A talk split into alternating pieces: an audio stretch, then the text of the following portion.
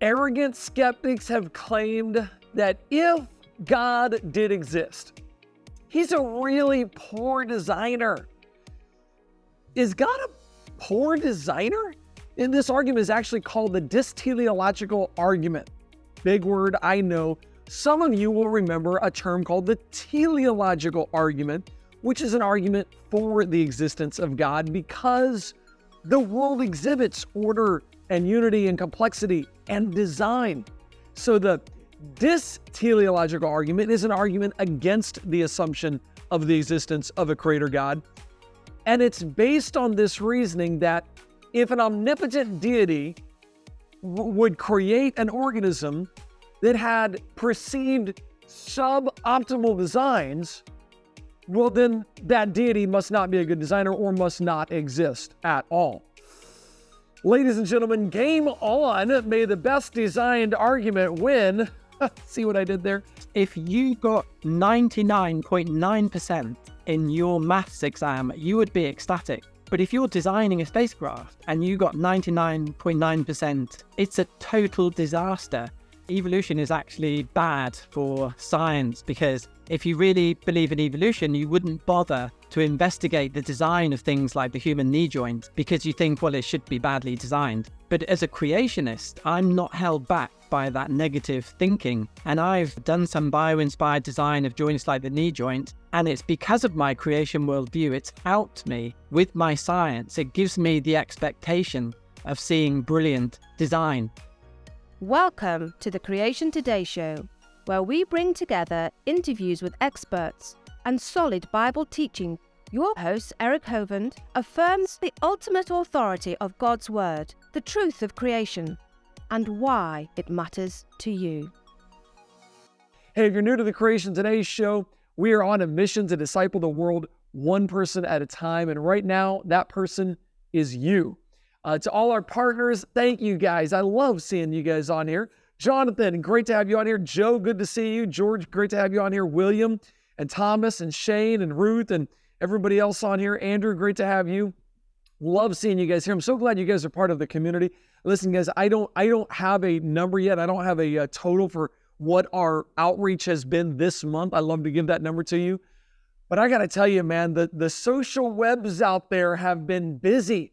Rachel is over there in the office and she's telling us stories about the comments. And I gotta tell you, sometimes I think she's having a little too much fun to call this actual work. Okay, Rachel, uh, keep doing it, keep having fun, but we should question whether or not you should get paid. I think. Hey, to those of you who are only connected to us on social media uh, or the television show or the podcast, we would love to be more than just a casual date with you guys. Okay, so whenever you're ready to take this relationship to the next level, I'd love for us to be able to, you know, stay in touch via email. I know it's a serious commitment, but we're ready when you are. If you're if you ever want to join us, please come on over to creationtoday.org slash sign up and let us stay in touch with you. And it also makes it so easy for you to stay in touch and reach out to us via email. So creationtoday.org slash sign up. We'd love to have a closer relationship with you. Hey, we titled today's show Reverse Engineering, the Genius of God's Design. And to make our case, we're bringing in a genius designer. Our guest today is none, other than Professor Stuart Burgess. Now, if I read his entire bio, it would take up the entire show. So let me give you some highlights. Professor Burgess has held academic posts at Bristol University, Cambridge University, and Liberty University here in the US. At Bristol University, he was appointed the head of his department three times. He worked for the European Space Agency. He was the lead designer for a solar array on the world's largest civilian Earth observation spacecraft. And he also led the design and the testing of a chain drive for the British Olympic cycling team, allowing them uh, to do something that they could not do back in 1776. The British beat us, winning a record six gold medals at the 2016 Rio Olympics. He's published over, I think it's 180 or more scientific papers on the science of design in engineering and nature. He's received several national awards for his engineering designs. Ladies and gentlemen, please help me welcome Professor Stuart Burgess. Professor Burgess, thank you for joining me today. It's good to be with you, Eric. It's a cool looking jacket you got on there. What is that? Yeah, I've got my British Olympic cycling team tracksuit uh, on. Uh, one of the conditions for working for the team was that they give me some of their tracksuits, so uh, it's nice to be wearing it. I should also you're clarify- rubbing it in right now, aren't you? That's what you're doing. You knew you were coming on with, to an American show, and you thought, "Let me just rub this in just a little bit." Yeah, you didn't mention we also beat the Americans in the 2020 Tokyo Olympics. Yeah, I was Well, going to leave that one unsaid. Uh, I've just oh, finished- man. Just finished the chain. This is for the Paris Olympics, and uh, So- and so- we think we're going to beat you for that as well. So, lit- okay, so seriously, you've literally got a design that that you looked at the way cycling works, and you literally designed something to give just that that slight edge, that slight advantage over everybody else. Yeah, and there's so many things you can do in engineering. Uh, it's it's a lot of work, and even with cycling, I get inspiration from creation. Really? Okay. Yeah. Okay. Tell tell us like. Part of me just says, "I just, you're Professor Stuart Burgess." Part of me says, "I just want to sit back and learn. You be the professor here and teach." Okay, go into a story about that. What what do you learn about cycling? I mean, we're we're talking about reverse engineering today. It is the genius of God's design. So you're literally Actually- stealing from God to beat us in the Olympics. Is that what you're saying? yeah, I can't give you too many details, but but one of the things is looking at uh, human joints because human joints have virtually no friction in them. So we're trying to copy that for uh, cycling. Yeah, Well, oh, so But that, I can't that- go into any more hint we details. get, and now I got to go to the drawing board and figure it out for our team. is that what you're saying? yeah, exactly. So, I mean, is this this technology? I mean, it's it's pretty serious, right? This is protected. Like like they don't they you don't want one of your bikes to get stolen, right? Uh, that is correct. Yeah. oh my goodness.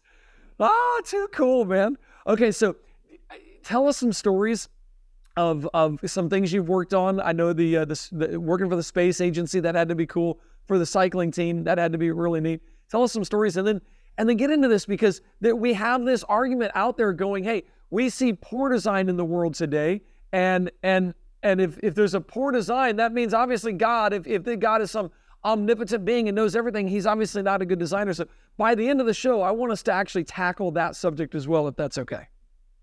Yeah, I'll tell you one of the biggest uh, projects I worked on, or, or, or one of the first most important ones, was when I was about 25. And I was the lead designer for a solar array deployment mechanism for the European Space Agency. And this project uh, was a very big project.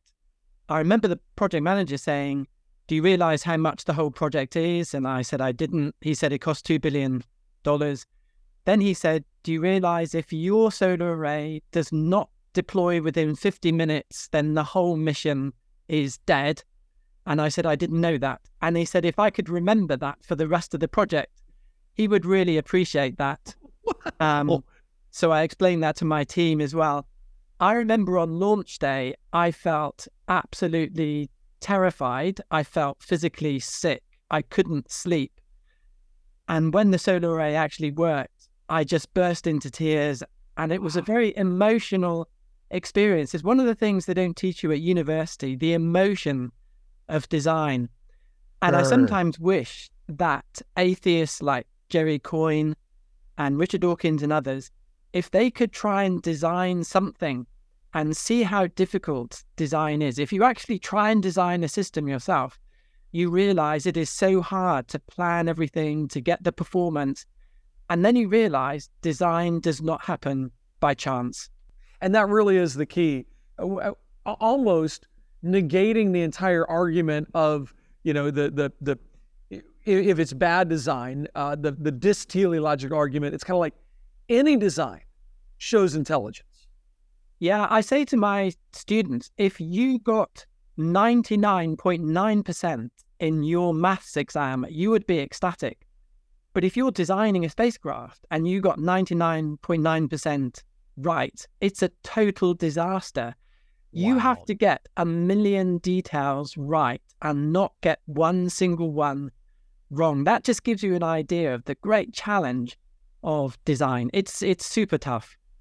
You really do have to get it right. And okay, so just to, to kick us off here, here's another frustration for me. Uh, tell me if you've thought through this. I'm like, here I watch atheists online, or I'm, I'm on my phone and I'm scrolling through Instagram reels and I see an atheist talking about God being a bad designer. And I'm like, dude, you're 20 years old, you're, you're, you're 30 years old, you're 40 years old. I mean, how much universe design experience do you have? Like, have you ever designed an entire universe that has to work and, and a globe and an ecosystem and a and a and an engineering a, a, a human body that has to be able to to take in and and I, I just think of everything that goes on and I'm like, how dare you in your ignorance mock God and talk about poor design. So anyway, I, maybe I'm stepping on toes too fast there, but that's what comes to my mind immediately when I think of those that are trying to make fun of God because they say, oh, well, that's poorly designed and that's poorly designed. And oh, yeah, well, how come the birth canal is so so narrow for women causing pain? And and they have these arguments and it's just frustrating to me. Any thoughts yeah, no, I that? think that's a, I think it's a good point. I get frustrated too. I've been working in academia and engineering for 40 years, um, building things in my lab. And over that 40 years, my faith has just been completely confirmed. And it is slow, so incredibly clear that God is a genius designer. There, there is no bad design in the natural world. And not just that, but many of my colleagues would agree with me. I've been so amazed at how many academics in private will say that they actually believe in intelligent design and they they will admit that all the evidence points to an intelligent designer, but they won't say that in public. It's just not something you're allowed to do in academia. So then it's frustrating to see the person on the street say those things that are just not true. Especially when they're learning it from these guys in academia.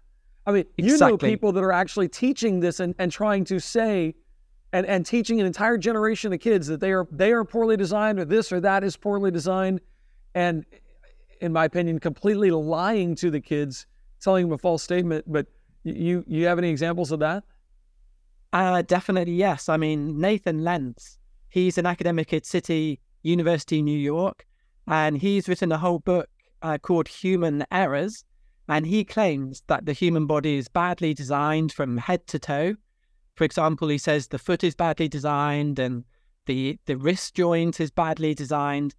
But I've been writing against him. I've published journal papers uh, pointing out the errors of, of his book. It should really be called Lents errors, not human errors. Um, he writes about things that are not even in his field. He's a geneticist. He's not a, an expert in biomechanics, but he claims the biomechanics of the human body are, are bad. But I've been working in that field for over 30 years, and I've pointed out the basic errors in his book. And basically, he is lying to students, saying wow. that the human body is badly designed. Um, I published a paper in Biocomplexity in 2022, uh, just going through all the errors of his book. So there's a real debate and battle going on in that uh, area. And um, what's unfair is that there are lots of books out there attacking the design argument. So you, if you're an academic, you're allowed to write a book attacking the design argument, but you're not allowed to write a book supporting the design argument. I've written several books, and academic institutions have tried to stop me from publishing that book. And I've said, well, well, why can't we have the other side of the debate? It, it's a really strange thing. It's it's almost as if there's an agenda.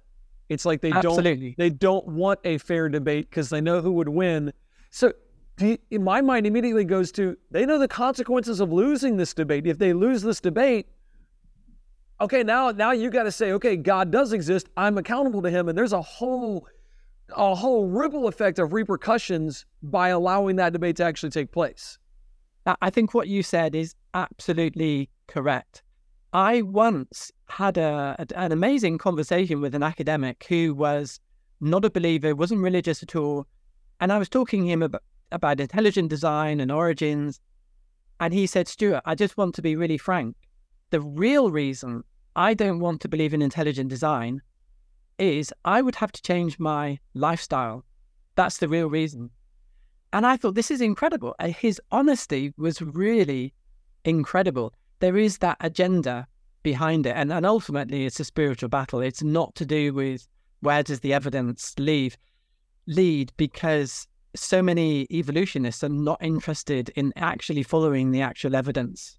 That is well said. That is insightful right there. That is something that, for those of you watching, I'm telling you, so sometimes you get into the debate and you get into, oh man, look at all this science we got, and I'm just going to present this and it's going to change their opinion.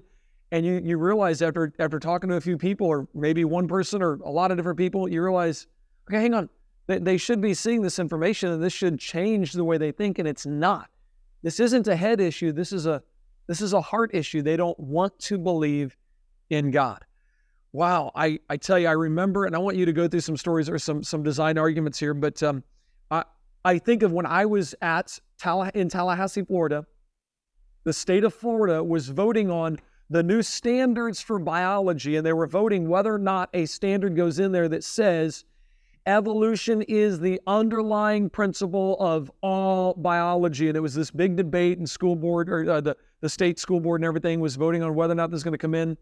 And they had people lined up to talk, and I didn't get there in time to talk. I would have enjoyed that. So we had, we sent emails to them.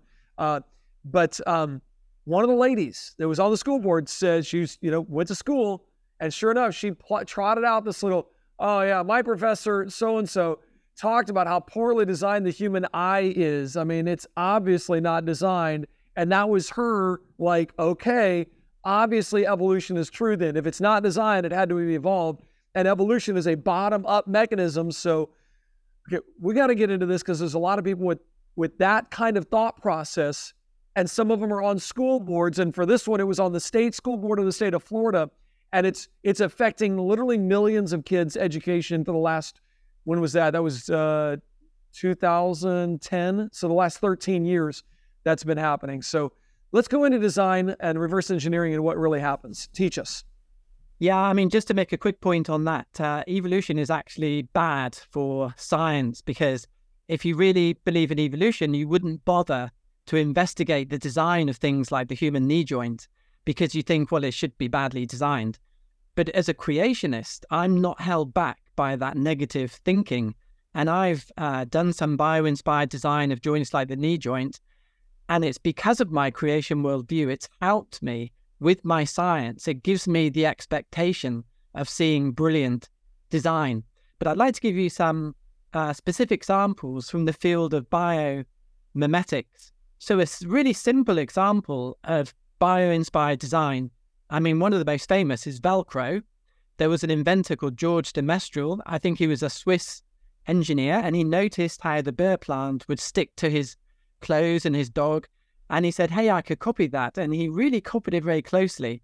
And he became very, very rich because Velcro was very quickly uh, successful. So, a very simple example of copying uh, God's design. But here are three journals because it's this has become in the last 20 years a, a really big and important topic in engineering. There's a lot of business involved in copying designs from creation. There's the Journal of Biomimetics. I've been a guest editor of that. Uh, earlier this year, I was a guest editor of that journal. I've been the editor of the Journal of Design and Nature. These are all secular journals. I published a lot of papers in bioinspiration from the Institute of Physics in the UK. And what is interesting about these journals is there are thousands of engineers publishing case studies of copying designs from nature. And what they all say is that the gold standard of design is in nature. What they are saying is the opposite of what Nathan Lents, Jerry Coyne, Richard Dawkins are saying. Those atheists are saying nature is badly designed. But if you speak to the engineers in these journals, they say, no, no, no, no, no. Creation nature is the gold standard of design, and you must copy it as much as you can. So you see this complete contradiction.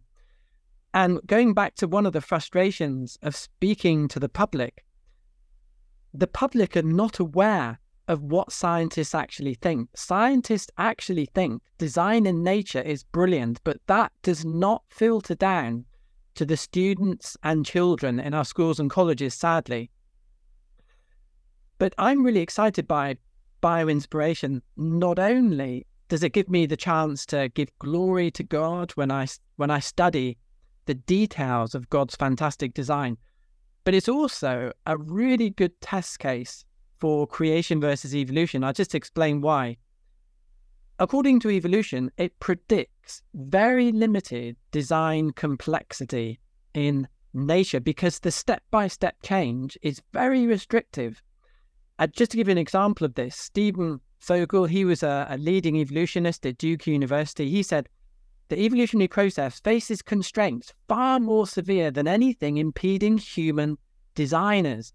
For example, when I when I'm teaching my students, I say to them, when you're designing a product, don't try an evolution process because you won't get anywhere. Use your I try not to say God given, but use your creative abilities to bring things together, not evolving step by step. So a human designer can do much better than using a process of evolution. But what this means is if evolution were true, the natural world should be clumsy and simple. This explains why Nathan Lents and Jerry Coyne claim the world is badly designed. It's not because of evidence, it's because evolution predicts it. That's why they are saying it. They hope that natural world is badly designed. The trouble for them is it's not badly designed. So evolution predicts nature is inferior to engineering. The problem for them is that nature is always superior to engineering. I think this is a, a simple but brilliant argument. But creation predicts supreme design in nature better than engineering because God is infinitely more wise than the best engineers. This is summed, summed up so lovely in Job 37 Stand still and consider the wondrous works of God, who is perfect in knowledge. I say to my students, you should always be inspired by a good designer. And therefore, you would be mad if you did not look at creation because God is the perfect designer. The best thing any engineer can do is to study the designs of a perfect designer, to study the designs in creation. So, what do we find in the natural world when we study creation, when we study birds and trees and the human body? Do we see something which is worse than man's designs, aeroplanes and cars? Or do we see something that's better? If we see something worse, that supports evolution. If we see that creation is better than man's design, that supports biblical creation. And of course, that is what we find. So I think this bioinspiration is such a test case for creation versus evolution. And it's a huge problem to people like Nathan Lents and other atheists like that. One of the projects I've worked on, uh, one of the most fun projects, is producing a micro air vehicle about the size of the human hand. Uh, it's based on a dragonfly design. It's for use in difficult uh, situations like earthquake recovery, uh, but also spying. In fact, I was actually sponsored by the by, by the military in the UK. So we studied the European darter dragonfly and we tried to copy it. Now, that dragonfly not only flaps its wings, but it twists its wings to create these special vortices. And we found this extremely challenging, trying to produce a flapping vehicle that could not only flap but twist the wings. The dragonfly, this particular dragonfly, twists its wings at least 40 cycles per second. We could only reach 10 cycles per second but our design was still judged to be one of the leading ones in Europe. But through doing this project, we soon discovered how brilliant the design of the dragonfly is. And if you read a biology book, a dragonfly is supposedly a primitive creature, but it's not a primitive creature. It is more agile than the best fighter jets made by man. So here we have this example of what we find in creation is superior to engineering, not inferior as evolution would predict. So this is uh, just a picture of our design uh, in in the hand. This was like a a quarter of a million dollar project. So this was a real project with serious uh, funding. just to give you an idea of how difficult this project was, these are the components on my student's hand. You can see some screws and nuts. Those nuts that are going to go on the screw are smaller than a pinhead, smaller than a pinhead. We had to use very special tweezers and magnifying glasses. We didn't realize, but the assembly of the micro air vehicle was going to be one of the most difficult uh, tasks. And putting a nut on a screw when it's inside a gearbox and that side is very, very difficult. So we had first hand experience of it is very difficult to copy God's design. In fact, it's always humbling to copy God's design. Uh, and so, you know, when I hear Nathan Lent says, you know, nature is full of bad design, he hasn't looked in detail at the design of these things. He's just saying it because evolution predicts that. But the actual evidence is contrary to what evolution predicts. So th- th- this was one of my most fun uh, projects. So I, well, I gotta ask, did it? Yeah, did it? Did it fly? Like uh, how, it could do how limited, successful is that? Yeah, it could do limited flying. Um, but we had great difficulty in controlling the air vehicle. This is one of the great challenges. Even today, there are no autonomous insect like flying vehicles. Despite decades of research, engineers have not got there yet. The control is so complex.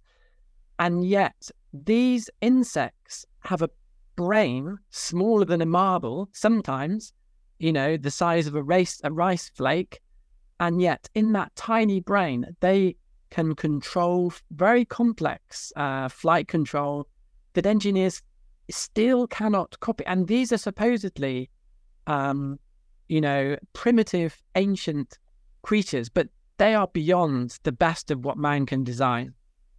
Wow. And I want to ask you about the whole bottom up versus top down. So when you're doing the Dragonfly prototype, you're starting with the end result. You knew you wanted to reach something that could fly like a dragonfly. And you're saying the evolution worldview, it, it doesn't know what it wants to produce. So it, it's starting with, with, with really, it can't start with anything, but it's supposedly starting with just those nuts and bolts and trying to figure out what to make versus starting with an end in mind. Is that kind of the difference between the two views? Am I understanding that right? No, that that is absolutely correct. And that is not, that evolution process is not how engineers design. When I'm teaching my students, I actually teach them from engineering standards. And the engineering standards actually say you must design top down. You start with the system, the functions, you then look at the subsystems, and eventually you fill in the details because if you start with nuts and bolts and try to work bottom up, you just get nowhere. You just get into dead ends and you cannot produce these complex uh, systems. So, this whole process of evolution is just the opposite of how people design. Be- because I've, I've, I've heard the argument that evolution is no, no, no, no. Evolution is look at all the different designs that it took to finally get to this one that works right. That's what evolution is doing. But we're saying, no, no, evolution doesn't have the end goal in mind. They don't have the final product in mind.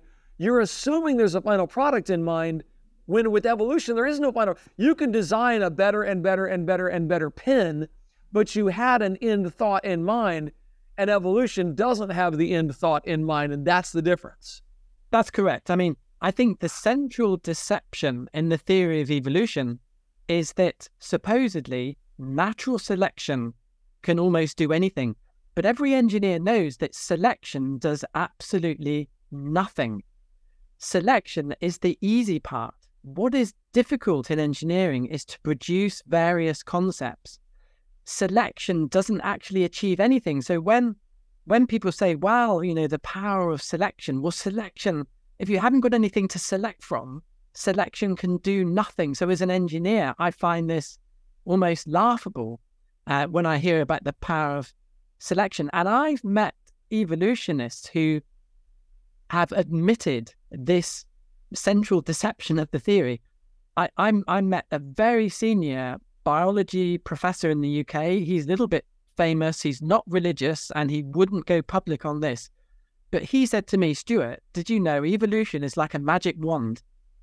If you can't explain something, you wave a wand and you say, evolution did it.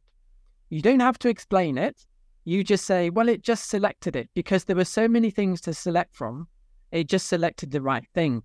Given enough time, and it's just wishful thinking. It's not based on science. And as I say, the central weakness is that selection can design nothing. What is difficult is creating that concept in the first place. And evolution never tells you how it could create a complex concept. That is interesting. So when they accuse us in the world of science of being God of the gaps and just, well, if we don't understand something, God did it. And I've always said, no, you don't understand. I'm not a God of the gaps. I'm a God of everything. He did the stuff we know and that we don't know. But they're they're an evolution of the gaps. They're literally just waving the wand of evolution, saying, "Oh yeah, well that's how evolution did it." That is interesting. Yeah, especially wow. so with abiogenesis, the idea that life could come from a chemical soup. That is the best example of a god of the gaps. You know, you can't explain it, so you just say evolution did it. Yeah, evolution of the gaps. Hey, I social media. Unfortunately, I've got to let you go. We're at the half hour mark. I would love for you guys to join the rest of the program. Please come over to creationtoday.org, creationtoday.org, and we'd love to have you join us and partner with us to uh, to reach people and to learn more. We just want to disciple the world one person at a time to turn stumbling blocks that keep people from seeing Jesus as the creator and the redeemer of mankind into stepping stones that will allow them to understand the truth and know Him as their personal Lord and Savior. So please come on over to creationtoday.org. You can not, not only access the rest of this show, but you can access all the other shows we've done, and we've got a lot of them. Hey, how do people get in touch? I mean, you got your your books, of course. We carry some of your stuff. Answers in Genesis carries your stuff. Amazon, all your stuff is on Amazon. What what would be the? Is there one place? Oh, you got a slide. Very good. What where should people be going to get all your uh, resources, material, and I don't know if you have a newsletter or anything like that, that letting people follow you, but I mean, your your your work is so good. I'd love for everybody to get a hold of it. Uh, my most recent DVDs, four of them, have just been produced by the Institute for Creation Research. Uh, they're, they're really hot off the press. There's one on the incredible design of human hands and feet. There's one on the uniqueness of man. I think they're on one DVD. Then there's a second DVD with two presentations the incredible design of animal joints like I was talking about, and the second one, A Perfect Planet for Mankind. So one is called More Than Survival, the next one is called Elegant Earth. These, these were produced this year at the Institute for Creation Research. Uh, these are some of my books. The most recent book is actually The Gift of Sport How Sport Reveals the Wonder of the Human uh, Body. The Wonder of Creation is also produced, uh, distributed by Master Books in the USA, being translated into American from English. changed. Uh, but I also Thank have you. a website, profstuartburgess.com, uh, which explains other books that I've got. Hey, next week I'm going to have a really, really good time. Uh, we're going to hear from scientists from around the world. We're taking a trip to Germany to go to the CreateCon conference, and it's an incredible event uh, held every other year. Go with me, journey with me to Germany next week, right here live at noon. Until then, I'd love to see you, see you over at creationtoday.org. If you're here and you don't know Jesus as your Savior, I've got a free gift for you. Go to creationtoday.org slash gift, G-I-F-T, creationtoday.org slash gift, and that is 100% free and 100% for you. Look forward to seeing you next week, uh, and we'll continue on over at creationtoday.org.